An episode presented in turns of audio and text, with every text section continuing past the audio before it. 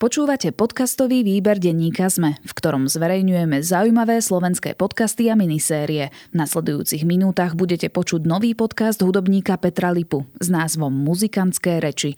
Ak chcete, aby sa aj váš podcast stal súčasťou výberu denníka ZME, ozvite sa nám na výberpodcast zavináč petitpress.sk. Počúvate muzikantské reči, podcast Slovenskej jazzovej spoločnosti. Ja som Peter Lipa a môjim hostom je dnes hudobný psychológ Peter Kusy. Vítaj, Peter. Ďakujem, pozdravujem. Môže sa takýmto niečím zaoberať aj človek, ktorý nie je hudobník? Alebo ináč povedané, tá otázka by znela tak, čo si viac, hudobník alebo psychológ? Asi profesne, aj, aj vzdelaním, aj kvalifikáciou, aj tým, čo reálne robím, tak psychológ, ale musím povedať, že um, v podstate od detstva veľmi úzko prepojený s hudbou, lebo som tak aj, dá sa povedať, hudobne vyrastal. Tátko bubeník pôvodne, takže ma k tomu viedol. Uh, sám som prešiel k ďalším nástrojom postupne kapelami, ale veľmi tak že amatérsky a možno by som povedal, že uh, ako taký nadšenec.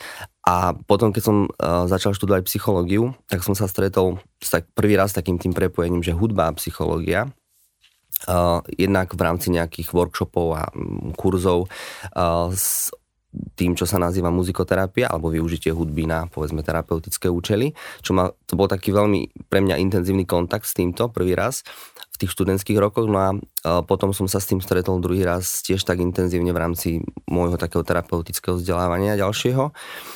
A, a stalo sa mi to ako keby témou a, a oblasťou, ktorú sa snažím dodnes tak nejakým spôsobom rozvíjať a vrtať do toho a venovať sa tomu. Čiže na jednej strane to, čo sa dá schovať pod to označenie hudobná psychológia a na druhej strane muzikoterapia, čo už je skôr po, povedzme využitie hudby, hudobného materiálu, keď to tak nazvem, na nie len terapeutické účely. Áno, veď nakoniec o tom budeme dnes rozprávať, to je naša hlavná téma. Mňa len zaujímal tvoj osobný prístup, či si aj muzikant, lebo to som z tvojich materiálov nevedel vyčítať, uh, s tým sa veľmi nechváliš, uh, že si muzikant. Asi ani by som povedal, že nie je čím, tak ako som hovoril, že zo začiatku to bolo také možno intenzívnejšie a naozaj som tým tak žil a to boli, že denne som držal gitaru alebo keď som hrával na bicie, tak som sedel za bicími a bol v skúšobni a, a hral sa s tou hudbou a tvoril a postupne postupne, e, už, už pár rokov teda nie som aktívny muzikant, čiže už nehrám v žiadnych kapelách, ale zasa na druhej strane pracujem s tou hudbou uh, reálne s klientmi v praxi, čiže iným spôsobom. Ako keby tá cesta moja bola cez takéto muzicírovanie uh, uh, muzikantské v kapele a podobne, až, až uh, k tomu, že hrám s klientmi pre klientov mm-hmm. spoločne, čiže to je veľmi prerod. dôležité. Ja si myslím, že keby si nebol hudobník, tak by si toto asi nemohol robiť vôbec. Myslím si, že takí ľudia, ktorí sú len psychológovia, samozrejme vedia o hudbe kadečo, ale nepoznajú ju tu konštrukčne zvnútra, nevedia, čo to je hrať na hudobný nástroj a tak ďalej a tak ďalej. Nevedia, kopu veci sú ochudobnení, takže nemôžu sa povedzme s plnou vážnosťou takéto téme venovať. Určite to je uh, na jednej strane limit, na druhej strane, uh, keď má človek ten background uh, hudobnícky alebo, alebo nejaký muzikálny uh, a tú vášeň, tak a aj tú skúsenosť s tým nejako nadobudnutú, tak to je potom na tom sa to dá postaviť. Ďakujem, takže sme si vyjasnili východiskové pozície. E, ak hovoríme o našom stredoeurópskom priestore, tak vieme, že vo všeobecnosti platí teda to, že dieťa z dobrej rodiny by malo absolvovať základné hudobné vzdelanie, neviem, súkromné hodiny alebo najlepšiu aspoň, hej. O talentovaných deťoch nehovoríme, ty sa nás teraz hm, netýkajú, lebo to je samozrejme, keď má niekto talent, ale mňa zaujímajú viac tie normálne deti. Myslíš si, že také normálne, nie veľmi talentované dieťa eh, môže alebo je pre neho osožné a dôležité absolvovať také hodiny hudobné, na nejaký nástroj alebo na spev alebo hoci čo, že ten styk s hudbou môže obohatiť každého človeka, tak to je tá, tá otázka. Uh, úplne zjednodušujúce áno, aby som to tak rozvinul, uh, že prečo, ja by som začal z toho druhého konca. Uh, tými talentovanými, ktorým si sa teda nechcel veľmi venovať, lebo uh, mne tam rezonuje trošku, alebo uh, talent, alebo keď hovoríme o hudobnom nadaní, nejakých hudobných schopnostiach, niečom povedzme vrodenom, predisponovanom, niečo, s čím prichádzame na svet v rámci nejakej tej uh, genetickej výbavy, keď to tak zjednodušujúco poviem. uh, tak sa to častokrát preceňuje a ešte stále, a trošku aj z tej otázky je cítiť uh, také tie, ja to nazvem, že zbytky to je, že koniec 19. začiatok 20. storočia, keď taký, taký ten elitársky rozmer uh, mal vôbec ten pohľad na, na uh, hudobníkov, hudobnom zmysle, že uh, talent, nadanie alebo nejaké schopnosti sa častokrát spájali len s nejakými vyššími vrstvami, s vyššou inteligenciou, s vyššou úrovňou povedzme rôznych uh, schopností a tak ďalej.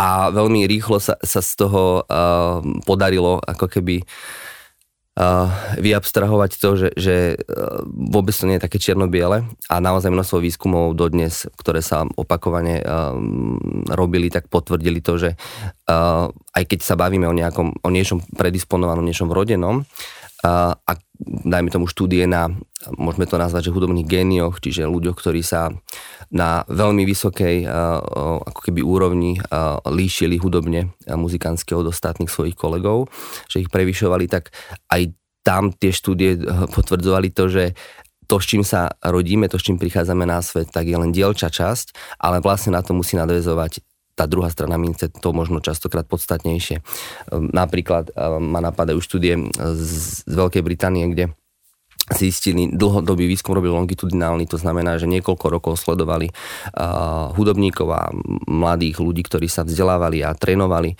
na rôznych stupňoch, uh, na rôznych úrovniach, povedzme, a prišli na to, že vlastne po niekoľkých rokoch uh, to, v čom sa líšili, tak tí, ktorí trénovali niekoľkonásobne viacej, viac času tomu venovali, boli inak motivovaní, čo sa samozrejme rokmi odzrkadlilo, tak to bolo to kľúčové. Nie, keď ich, dajme tomu, zmerali nejakými testami, zistili rôzne úroveň rôznych hudobných schopností na rôznych, v rôznych teda uh, oblastiach tej muzikálnosti, tak zistili, že to nie je až také podstatné, že tú východziu pozíciu mali veľmi podobnú ale to, čo sa dialo s nimi ďalej, to bolo rozhodujúce.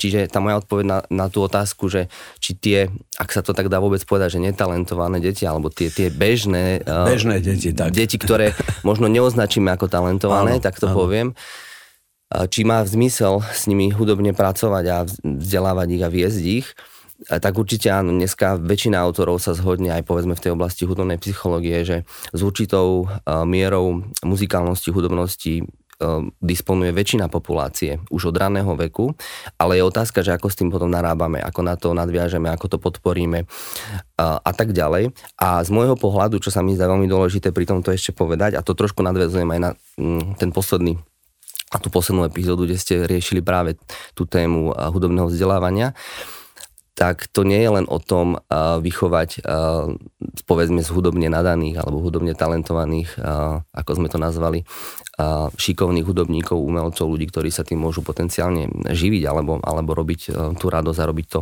dobre uh, v, rámci, v rámci toho pôsobenia, ale uh, častokrát je to o tom, že vôbec ako keby uh, pomôcť alebo dopomôcť uh, kultivovať a vytvárať si, formovať si ten vzťah k hudbe ako takej, uh, čo so sebou prináša množstvo samozrejme ďalších premenných pre toho mladého človeka, pre to dieťa.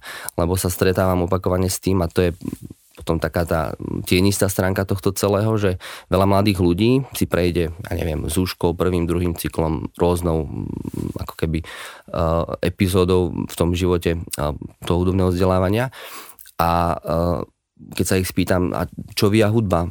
Hráte na niečo, venujete sa tomu? Mladí ľudia, študenti na vysokej škole, napríklad 20-25, a veľká väčšina z nich, a to, že každoročne, keď to riešim na skupinách so študentmi, tak sa zhodujú v tom, že, že, že už som nehral 8 rokov, alebo ja neviem, mm. 10 rokov, že, a, že hej, čiže ako keby uh, jedna vec je, že formovať ten vzťah k tej hudbe, ale takisto ho vieme aj deformovať a vtedy je to prúser. Áno. Ja len narážam na to, že ja som rád, keď sa nám podarí vychovať aj dobrých poslucháčov. To úplne a... stačí. Keď z nich budú ľudia, ktorí sa v hudbe vyznajú, nachádzajú v nej nejaké potešenie, alebo naopak nachádzajú v nej nejak, niečo nepríjemné, jednoducho, že v nich nejak rezonuje tá hudba.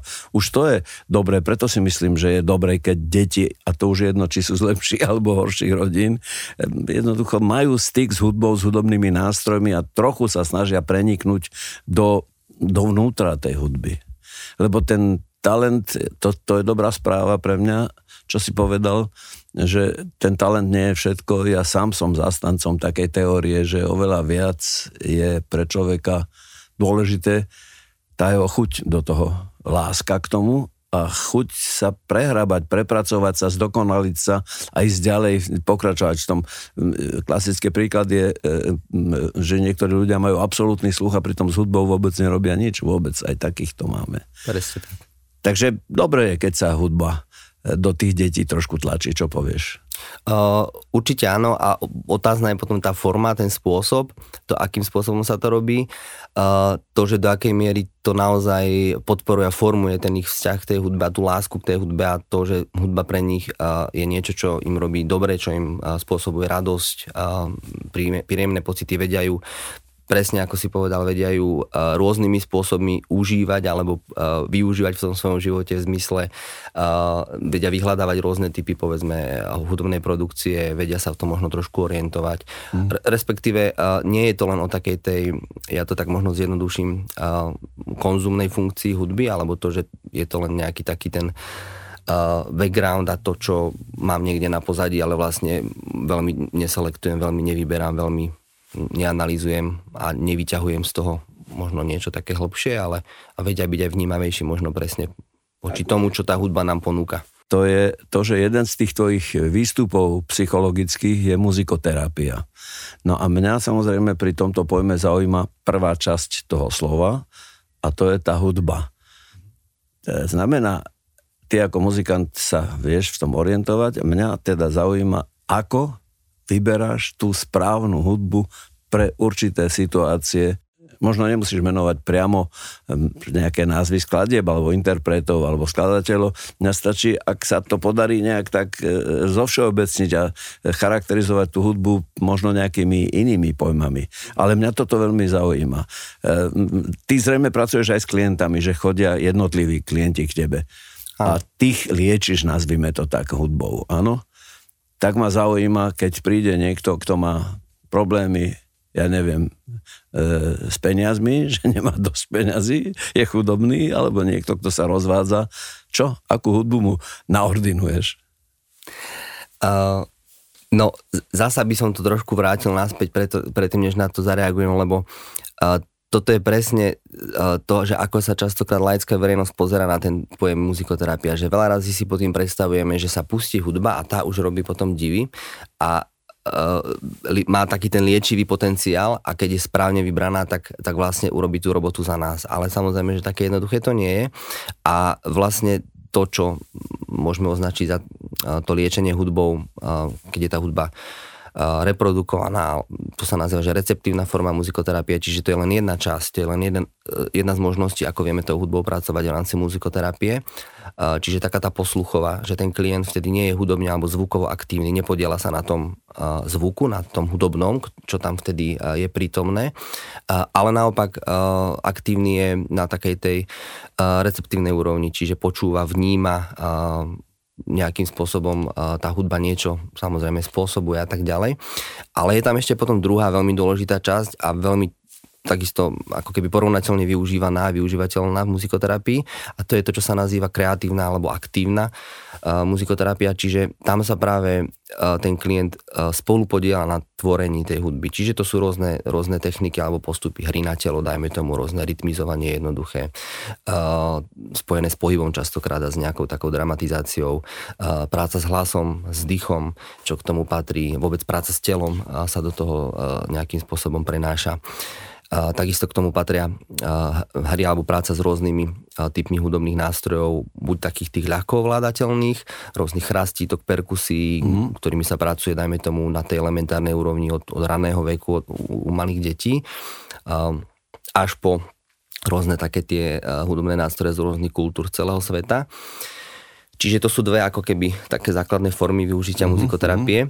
A keď tá otázka bola, že ako vyberať správny typ hudby. Hej, no ja som samozrejme to mienil a mieril na, už na to počúvanie, ale ano. vidím, že sme sa dostali trošku e, hĺbšie a do iných vôd, čo je celkom samozrejme sympatické. Som rád, že to aj takto a interaktívne prebieha. A to len tak chcem dodať, že teraz som akurát počúval jedno CD Bobbyho McFerrina, staré z roku 1990, ktoré sa volá Medicine Man, mm-hmm. kde on tvrdí, že je, hudba je medicína a že on je ten Medicine Man, ktorý dáva e, hudbou lieči a ja viem, ja poznám jeho liečenie, ja viem, že pobyt na jeho koncerte, kde človek zažije, ja neviem, hodinu, 60-90 minút jeho jeho názor na svet, na hudobný svet a jeho spôsob komunikácie s divákom je skutočne očarujúci. Človek odtiaľ odchádza zmenený.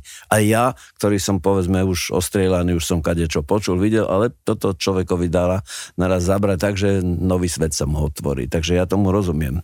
E, ale preto dávam také laické otázky, aby tomu porozumeli aj naši prípadní poslucháči. Uh, ja som to tak akože vzlom nemienil, ale teda uh, to tak vo mne evokuje, že veľa razy sa s tým stretávam naozaj aj ľudí, ktorí napríklad s hudbou pracujú na rôznych úrovniach, povedzme v školstve, vo výchove, v rámci nejakej animácie, táborov a podobne, kde tá hudba sa nevyužíva častokrát terapeutickým spôsobom. Čiže ten kontext alebo ten cieľ, ten zámer nie je liečiť, terapeutizovať niečo, niekoho, ale je tam iný výchovný, nejaký taký podporný, povedzme rozvojový uh, cieľ alebo zámer.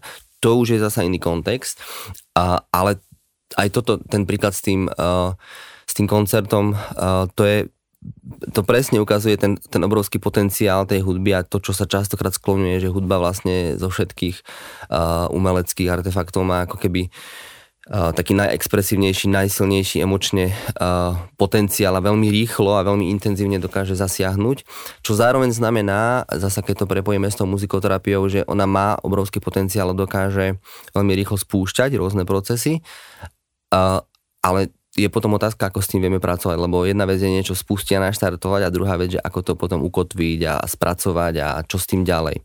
Čiže je v tom uh, obrovský potenciál a rovnako veľké riziko, že vieme hudbou veľmi, uh, veľmi efektívne liečiť a pomáhať, ale vieme ňou aj škodiť. Čiže e, to treba asi tiež povedať, aby, aby to nevyznelo len tak, že všetci môžu hudbou uh, len, len uh, takýmto spôsobom pomáhať. Tak tam je dôležité vybrať si tú správnu hudbu alebo ten správny prístup. Stalo sa ti už, že si sa pomýlil niekedy? Že si videl, že to nefunguje? To je asi ako pri, nielen pri práci s hudbou, že celá taká tá psychoterapeutická alebo terapeutická práca uh, je častokrát uh, takéto šitie ako keby na mieru hľadanie spoločných nejakých uh, možností a čas väčšinou až ukáže, že či, či a do akej miery to bolo uh, efektívne, alebo povedzme, či to malo nejakú takú trvanlivosť, že to zostalo v tom čase aj ďalej a také stabilné, alebo, alebo to bolo len možno nejaká náhrada za niečo v tom danom momente a potom zasa ten človek do tých starých kolají spadne. No a pri tej hudbe uh, ja vychádzam z toho, že sa vždy snažím eh, v prvom rade porozumieť tomu človeku, ktorý tam so mnou je a to znamená aj takú tú jeho hudobnú biografiu trošku poznať, aký on má ten vzťah k hudbe, ako bol v tom vedený, vychovávaný, čo rád počúva, čo nepočúva rád eh, a tak ďalej. Čiže vôbec toto, a to už u detí, lebo ja môžem byť v domnení, že mám niečo osvedčené a pri deviatich mi to zafungovalo a malo to nejaký úžasný efekt, ale pri tom desiatom to môže byť presne naopak z opodstatených dôvodov, lebo sa mu to s niečím konkrétnym spojí napríklad, alebo to v ňom pre nejaké, povedzme, tie vlastnosti, ktoré tá hudba má, charakteristiky, pripomenie niekoho niečo z toho života, čo môže byť potenciálne aj traumatizujúce. Hej? Čiže uh, toto je ako keby veľké riziko, ktoré je s tým spojené, ale dá sa to čiastočne eliminovať práve tým, že sa zo začiatku vždycky, to je taká tá diagnostická fáza, snažím preskúmať, porozumieť tomu, že koho to tam vlastne pred sebou má a aký má aj taký ten hudobný background, aká je tá jeho história, skúsenosti s hudbou. V muzikoterapii presne častokrát sa skloňuje to, že to nehudobné je to najpodstatnejšie v tom, čo tá hudba spôsobí. Mm. Lebo to je, akože tá hudba, takisto aj keď sme sa bavili o tej nejakej výchove a tak ďalej, uh, formovaní od toho raného veku, tak aj u tých detí, ktoré sme nazvali, uh, povedzme, že potenciálne uh, nadané, uh, deti, ktoré sa možno nenarodia a priori s nejakými, nejakými takými uh, hudobnými uh, schopnosťami, vlastnosťami, ktoré by boli také na prvý pohľad viditeľné, bežné decka, ktoré, ktorých máme väčšinu samozrejme, v populácii, tak uh, už u nich je ako keby uh, viditeľné a citeľné, že oni neriešia častokrát tie hudobné uh, nejaké parametre a to, čo my na tej, keď to chceme štruktúrálne alebo nejak no. analyzovať. Hej? Čiže u nich je to spontánne, vyslovene uh, emočné, pocitové, intuitívne, uh, hrové a tak ďalej a tak ďalej. A časom, čo je také paradoxné, výchovou a tak ďalej, uh, je to sa to ako keby postupne častokrát vytráca a u tých dospelých už sú tam tie, tie stereotypy, tie nánosy z toho všetkého, tá osobnosť je tam nejaká vyformovaná, čiže je ťažké potom nájsť to vnútorné dieťa, keď to tak poviem, v tom dospelom človeku a, a prebudiť v ňom tú spontánej, tú, hravosť, to čo hej, mne sa častokrát stáva, keď mi chodia napríklad na workshopy alebo na nejaké vzdelávania ľudia, ktorí majú hudobné vzdelanie, hudobní pedagógovia, aj profi muzikanti, dajme tomu konzervatóristi a tak ďalej, tak keď robíme nejaké jednoduché hry, aktivity, a robili sme napríklad posledné dva roky aj nejaké veci online, čo, bola, čo bol úplne úled, lebo tam tie latencia, tie posuny, to bola súčasť toho, že, že sme nevedeli ísť vlastne spolu ako skupina, ale keď sme aj naživo ako skupina, sú tam nejaké nedokonalosti, rytmické, melodické, čokoľvek, tak oni sú prví, ktorí na to upozorňujú a ktorí majú problém sa od toho odpútať. Mm-hmm. Ale v tom terapeutickom procese s tým klientom, ktorý väčšinou nie je hudobne vzdelaný, tak tie hudobné uh, parametre sú druhoradé. Práve to, čo to v ňom spustí, vyvolá, to, čo to podporí, to, čo mu to naštartuje a tak ďalej a tak ďalej, to je to dôležité. Ej, už si tak naznačil trochu aj charakteristiky tvojich klientov, z ktorých e, všelijakých časti našej spoločnosti pochádzajú. Zrejme to nie je ohraničené, tam, je, tam dvere sú otvorené pre každého. Ja sa preto viac k tej hudbe dostávam, lebo toto sú muzikantské reči, tak snažím sa hovoriť o hudobníkoch. To znamená, povedz mi, e, aká, aká psychológia alebo akému psychologickému tlaku je vystavený hudobník, profesionálny povedzme. Aj s takými si sa určite stretol, nechodia všetci, nehliečia sa všetci, ale predsa len niektorí majú ten problém. Ak je napríklad, to je jedno, či je člen symfonického orchestra, alebo či je to basista, ktorý akurát dostal angažma od eh, Rolling Stones, že tam má hrať basu, jednoducho naraz vhúpol do nejakej novej situácie a určite to pre neho nie je psychicky veľmi, veľmi jednoduché. Takže musí hľadať možno sám seba, aj svoju novú polohu, a aby tú svoju psychiku pripravil na to, že teraz bude vystavená novým výzvam. A e, ja viem, že to nie je jednoduché. E, samozrejme, pre mňa, je, pre mňa platí to, že talent obsahuje aj túto časť schopnosti u niekoho. Keď má talent, tak má aj na toto schopnosť, že si to vybudoval, že vie sa posadiť za ten klavír a pred nejakých, ja neviem, 20 alebo 200 ľudí a zahrať tam to, čo sa naučil, že to ako si patrí k tomu, ale určite to je pre mnohých ľudí aj problematické.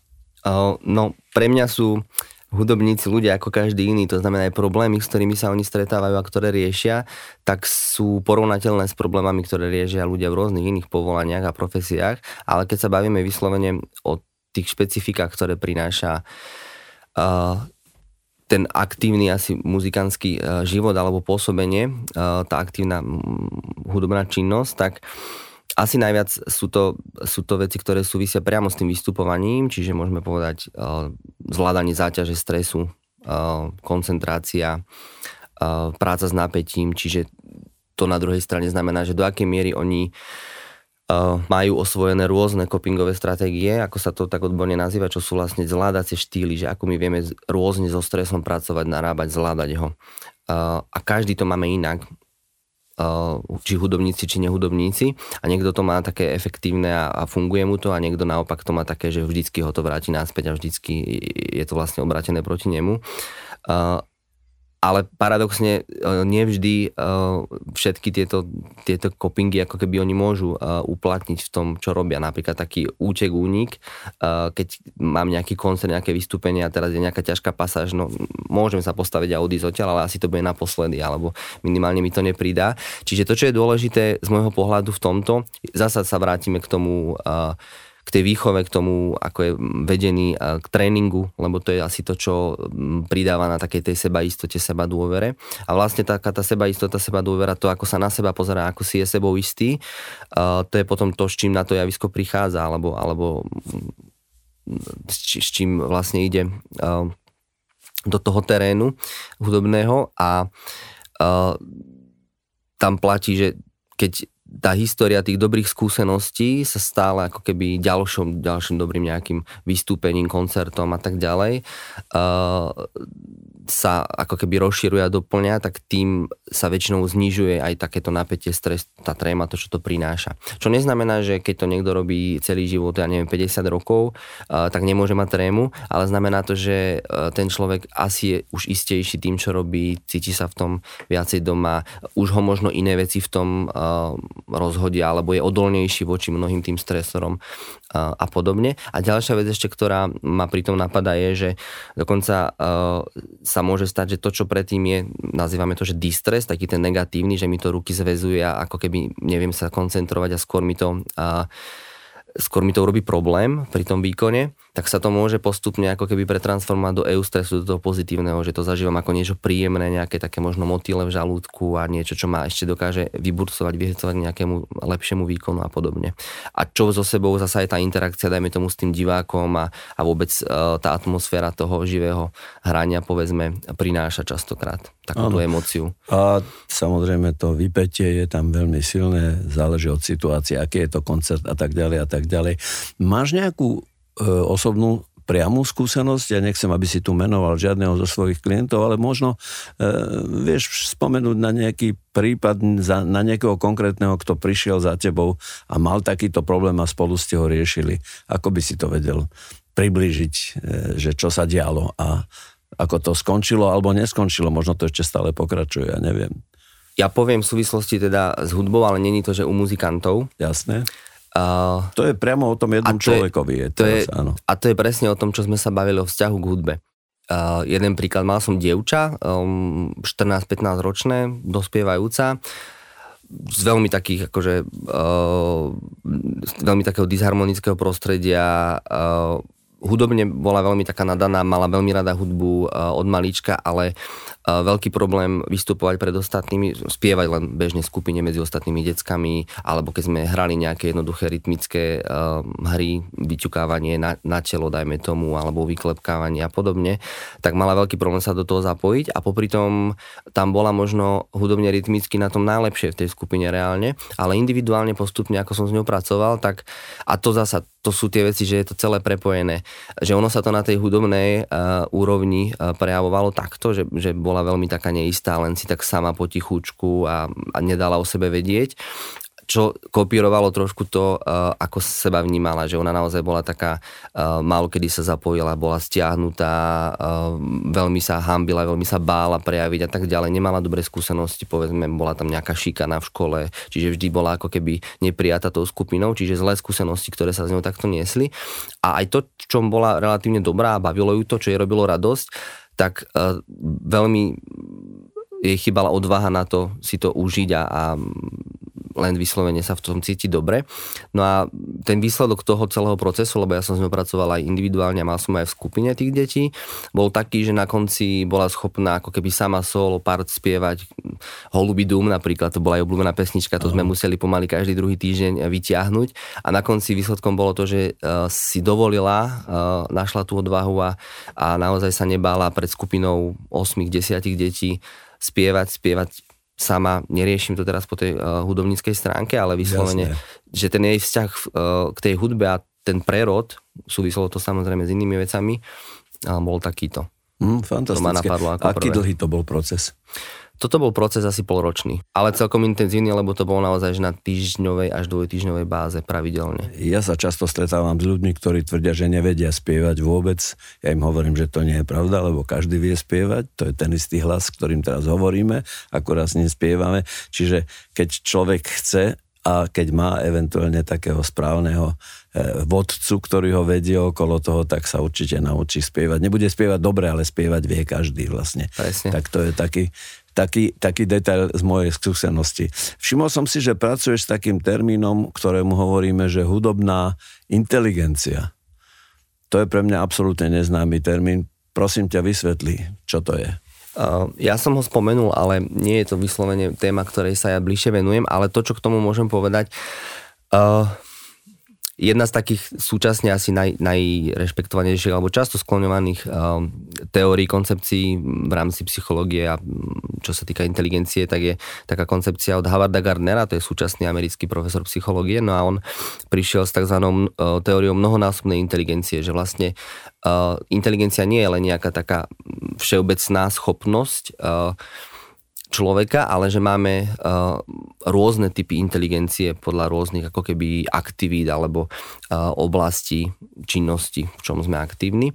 No a jedna z nich je aj umelecká hudobná inteligencia, čiže tá, ktorá priamo súvisí s hudobnými schopnosťami a nie je to len na tej aktívnej úrovni, že dokážem hrať na nejaký hudobný nástroj uh, alebo si osvojiť hru na hudobný nástroj respektíve spievať, ale je to aj na úrovni uh, takej tej receptívnej, čiže dokážem počúvať, analyzovať do istej miery, vnímať tú štruktúru, uh, oddeliť povedzme nejaké parametre mm, v tej hudbe. Čo mm. všetko zahrania vlastne tá hudobná inteligencia. Čiže to je vlastne, vlastne využitie tých svojich daností. Hej, lebo na to človek povedzme nemusí študovať nejak špeciálne, ale tým, že sa hudbou zaoberá, tak sa aj zdokonaluje v takomto duchu tak, a keď sa všetky tým... tieto parametre tým pádom vylepšuje. Tak, tiež, tiež, čiže opakovanie tréningom, zdokonalovaním sa, uh, sa to dá samozrejme rozvíjať. Áno. E, ešte som zaregistroval takú populárnu tému o jednej pesničke maďarskej, ktorá vraj spôsobuje e, samovražedné úmysly ja viem, o ktorú pesničku sa jedná. Ona sa po maďarsky volá Somoru Vošárno, po slovensky je to teda Smutná nedela. A viem, že to je pekná pieseň. A okrem iného, um, aj Billy Holiday ju naspievala po anglicky, volala sa tá Gloomy Sunday a celkom to bol veľký hit, určite má aj francúzsky text a je to populárna pieseň, ale neverím, že by to bola pieseň, ktorá je dôvodom na to, aby niekto spáchal sebevraždu. On je, jej sa hovorí, že, sa, že je samovražedná, ale zrejme to bude asi nejak ináč s tou pesničkou tak celkovo no, tie senzácie sa, sa dobre predávajú a rýchlo sa to tak šíri medzi ľuďmi a toto je tiež taký príklad z tej oblasti hudobnej psychológie, že naozaj tá skladba sa spája uh, s viacerými uh, prípadmi v Maďarsku, ale potom sa objavili aj, aj v iných krajinách prípady uh, dokonanej samovraždy. Ale uh, neexistujú ako keby relevantné dôkazy, ktoré by potvrdili, že naozaj uh, tá skladba mala ako keby nejaký vplyv zásadný pri tom samotnom uh, akte samovražednom.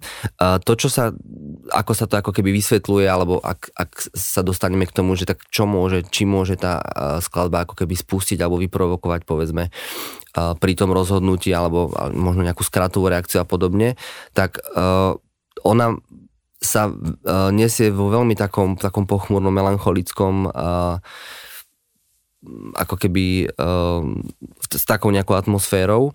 Celkovo ten autor dokonca sa hovorí, že, že tiež sám spáchal samovraždu a že trpel mm, naozaj depresiami dlhodobo, čiže to asi nie je náhoda, že taký tak ten... je tam nešťastná láska v tom celom zamontovaná samozrejme. A ten emočný rukopis aj jeho samého v tom je asi cítiť. Uh, čiže tam sa dá povedať to, že ak naozaj človek, ktorý lebo tá samovražda je ako keby dôsledkom niečoho, čo tomu predchádzalo viacerým procesom. Ak človek, ktorý povedzme je depresívny dlhodobejšie, alebo sú tam dlhodobejšie úzkosti, úzkostné stavy a podobne, tak akýkoľvek podnet, ktorý uh, môže mať taký ten emočný náboj, ktorý to ešte viac prehlbí, alebo takú tú mizériu a, a také zúfalstvo a to, čo sa s tým spája, uh, ešte viac ako keby prehlbí, alebo alebo uh, zdôrazní, zintenzívni, tak samozrejme ten potenciál v tom byť môže, ale nedá sa, nedá sa mm, o tom uvažovať tak čierno-bielo. Že? Áno, určite nie, ja si tiež myslím, že nie, ale v každom prípade pre tú pesničku, pre tú skladbu je to dobré PR toto. To určite. Že tým pádom sa vie o nej a že každý ju pozná v tejto súvislosti, to je dobre. E, e, ešte k tomu samozrejme vstupuje aj tá úloha toho textu, ktorý je tam v originále a ako je preložený a tak ďalej. Viem, že Billy Holidayová sa špecializovala na smutné piesne a jej to Gloomy Sunday veľmi sedelo a celkom to bolo populárne v jej podaní. Peter, e, čo myslíš, ten tvoj odbor, ktorým sa zaoberáš, ten, aký bude mať vývoj, kam to speje toto, táto hudobná psychológia?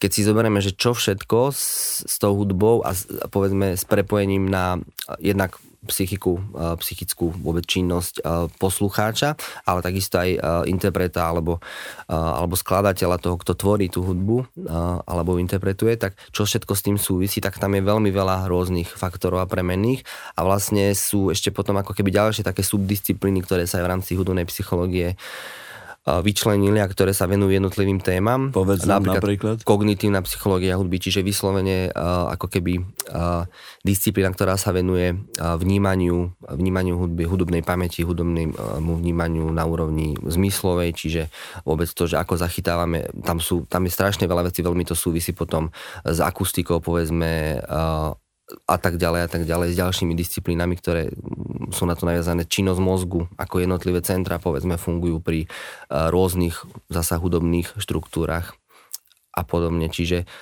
to je jedna z oblastí. Potom je sociálna psychológia hudby, ktorá sa práve zaoberá tým sociálnym v tej interakcii hudba-človek, tak by som to povedal. Jednak napríklad dnes sa celkom často objavujú vo výskumoch témy, ktoré súvisia s takým tým kolektívnym počúvaním, čiže vyslovene čo a akým spôsobom zažívajú ľudia masovo na koncertoch pri rôznych, to je možno niečo podobné ako ten príklad s tým koncertom, ktorý si spomínal. Áno. A že keby vtedy na tom mieste tam tých neviem koľko sto alebo tisíc ľudí keby vás nejakým spôsobom ako keby uh, vyspovedali alebo otestovali na rôzne veci, tak asi by sa tam našlo veľa takých podobných vecí, čo hej, ako keby spája tých ľudí, že ten zážitok je niečím podobný. Uh, čiže to je ďalšia, ďalšia téma. Potom veľmi silná, veľká uh, oblasť téma je, a to hlavne na západe a Spojených štátoch, je uh, vôbec využitie hudby uh, v rámci reklamy, psychológia reklamy, kde je obrovské množstvo štúdí a úplne, dokonca to má presah aj k nám, aj keď si to neuvedomujeme, že veľa obchodných centier a marketov nám podsúva umyselne rôzne typy hudby, pretože to nie je náhodné. Sú mnohé štúdie, ktoré presne ako keby ukazujú ten mechanizmus toho, ako tá hudba, čo všetko dokáže ovplyvniť a spôsobiť priamo len v tým, že ja vojdem do obchodu a nejaká hudba tam hrá. Hej, mm, alebo no. do reštaurácie povedzme a podobne. Rýchlejšie sa pohybujem alebo strávim viac času v tom obchode, pretože tá hudba ma v tom ako keby trošku podporí, čím viac peňazí miniem, alebo hej, tam sú rôzne také, rôzne také uh, tézy. Uh, to je ďalšia oblasť. No a samozrejme, taká tá aplikačná, čo som spomínal, muzikoterapia, čiže vôbec využitie rôznych typov hudby na rôznorodé účely hudba má zvláštny fenomén v tom, ako hudobník, keď to hodnotím, že je individuálna, to znamená, ja sám doma cvičím, pripravujem sa, snažím sa zlepšiť a vylepšiť svoje schopnosti a vedieť všetko, pripraviť sa, ale potom prídem do jedného kolektívu naraz a tam musím, ja neviem, s piatimi, možno desiatimi ľuďmi spolupracovať a spolu musíme vytvoriť jeden, jeden produkt, jedno, jednu situáciu, ktorá má vplývať na publikum tam je to to isté. Každý príde z domu, každý si kúpi lístok a teraz sa stretnú na tom mieste, je ich 100, 200 alebo 1000 a naraz sú jedna masa. Musia pôsobiť spolu. To určite vyvoláva veľmi rôzne psychologické efekty predsa len ten, ten poslucháč je v tom ako keby pasívnejší a nemá takú tú mieru zodpovednosti alebo môže si dovoliť uh, to tak ako keby, ja to preženiem, že len nasávať a príjmať uh, a nie je tam v podstate, nezávisí na tom jeho uh, na, tom, na tej jeho aktivite, to, čo sa tam bude diať. Aj keď keby boli všetci ticho, tak asi tá atmosféra, to celé je tým samozrejme poznačené, ale ten hudobník alebo tí hudobníci uh, na tom pódiu no tam ako náhle niečo medzi niekým nefunguje, alebo, alebo niekto vypadne, alebo niekto uh, sa stiahne a podobne, tak to je hneď viditeľné a citeľné, že v tom je taký asi veľký rozdiel. A uh, no to je, to je to, o čom sme hovorili vlastne celý čas, že, že tam je strašne veľa premenných a vecí a to, či sa bavíme o hudobnom vzdelávaní alebo vyslovene o tom, keď sa pracuje s ľuďmi terapeuticky, že ako, akým spôsobom a čo tá hudba spôsobí, tam je strašne veľa premenných, ktoré tá hudba uh, jednak má sama o sebe, jednak dokáže na tej psychologickej úrovni uh, spustiť, naštartovať, aktivovať, ale aj naopak, že utlmiť napríklad. Mm-hmm. Vedel by si, povedzme, tak e, športovou terminológiou povedané, kaučovať nejakú kapelu? Jednoducho, že by si bol v šatni s nimi pred koncertom, aby si ich sústredil a vedel by si im nejak eh, posilniť ich myslenie kolektívne a individuálne, že idú na to pódium a že tam potrebujú odovzdať nejaký zodpovedný výkon. To sa nedieje, toto neexistuje. Ja to len tak, že vidím hudobného psychológa, tak možno by to niektorým kolektívom hudobným pomohlo. Väčšinou je to dirigent alebo niekto, kto to robí, hej, že sa spolu pozdravia a majú nejaké rituály možno a tak. Ale tak sa pýtam teba, či by si takéto niečo vedel. Uh, ja si, si to viem predstaviť veľmi teoreticky teoreticky, ale musel by som mať jasno v tom, e, akože čo je tá moja rola v tom a čo je ten cieľ toho zámer, že či to je taký ten uh, taký ten tutoring alebo taká tá podpora v zmysle, aby, aby boli nejakým spôsobom že upokojení, koncentrovaní, aby dajme tomu nejaký stres sa odbúral nejaké napätie a tak ďalej to je v podstate svojím spôsobom uh, ako keby učiť alebo, alebo snažiť sa ľudí viesť k tomu, uh, že máme rôzne spôsoby, ako pracovať so stresom a zvládať tú záťaž a tým si zároveň posilňovať takú tú uh, obrany schopnosť uh, alebo uh, odolnosť voči tomu stresu. Čiže na takejto úrovni si to asi predstaviť viem. Záležalo by samozrejme od nejaké tie očakávania alebo to nastavenie, alebo neviem si predstaviť, že teraz sa zjaví hudobný psychológ, čo veľa ľudí ani akože toto pomenovanie alebo takúto profesiu vôbec nevníma, že také niečo existuje, ako sme hovorili. A teraz sa objaví v šatni nejaké kapely a tak ma počúvajte, mám, mám pre vás 4 rady. To je novinka, ale možno to raz bude potrebné, možno to raz bude existovať. A hlavne ešte by som možno povedal to, čo som zabudol povedať, možno úplne na úvod, že ale my vlastne nemáme hudobnú psychológiu na Slovensku ako takú, ani institucionalizovanú, ani podobne. My nemáme katedry hudobnej psychológie, u nás sa nedá študovať hudobná psychológia, ani predmety, aspoň neviem o tom, ak áno, tak len veľmi okrajovo. Vo svete bežne sa študuje tento sú, špe- sú vyslovene, že top pracoviska, kde to, čo som spomínal, že kognitívna psychológia, psychológia v rámci hudby, sociálna psychológia hudby povedzme a tak mhm. ďalej. Čiže vyslovene, že tým ľudí, ktorí sa ešte v rámci hudobnej psychológie venujú veľmi expertne konkrétnym témam a výskumom dlhoročne, čiže to má tradíciu. V Ivaskele napríklad vo Fínsku, tam je taká, také špič, špičkové zariadenie alebo centrum. Ja verím, že to sa bude rozvíjať aj u nás nakoniec. Ten cieľ je pre mňa úplne jasný, jednoznačný. E, vychovávať dobrých hudobníkov a dobrých poslucháčov. A keď sú tieto dve skupiny kompatibilné medzi sebou, tak budeme mať radosť hudby. Ďakujem veľmi pekne, Peter. Mojím hostom bol dnes hudobný psychológ Peter Kusí. Ďakujem veľmi pekne. 10 tém prvej podcastovej minisérie venovanej témam z oblasti ginekológie a pôrodníctva evidentne nestačilo. Vďaka vášmu ohlasu aktuálne vznikajú nové časti Gincastu, ktoré sa budú opäť snažiť predovšetkým prakticky vysvetliť a objasniť, čo vás zaujíma. Predčasný pôrod, pôrodné poranenia, spontánny potrat, endometrióza, bolesti v podbrušku či fungovanie vaječníkov. Aj to budú témy novej série Gincastu. Som Janka Imrichová a môj stály host Peter Kaščák Polák, primár a prednosta ginekologicko-pôrodníckej kliniky v Trenčíne, je pripravený rozprávať o tom, čo vám možno váš lekár alebo lekárka nepovedia. Gincast, podcast denníka ZME, nájdete vo vašej obľúbenej podcastovej aplikácii, ale aj na webe sme.sk.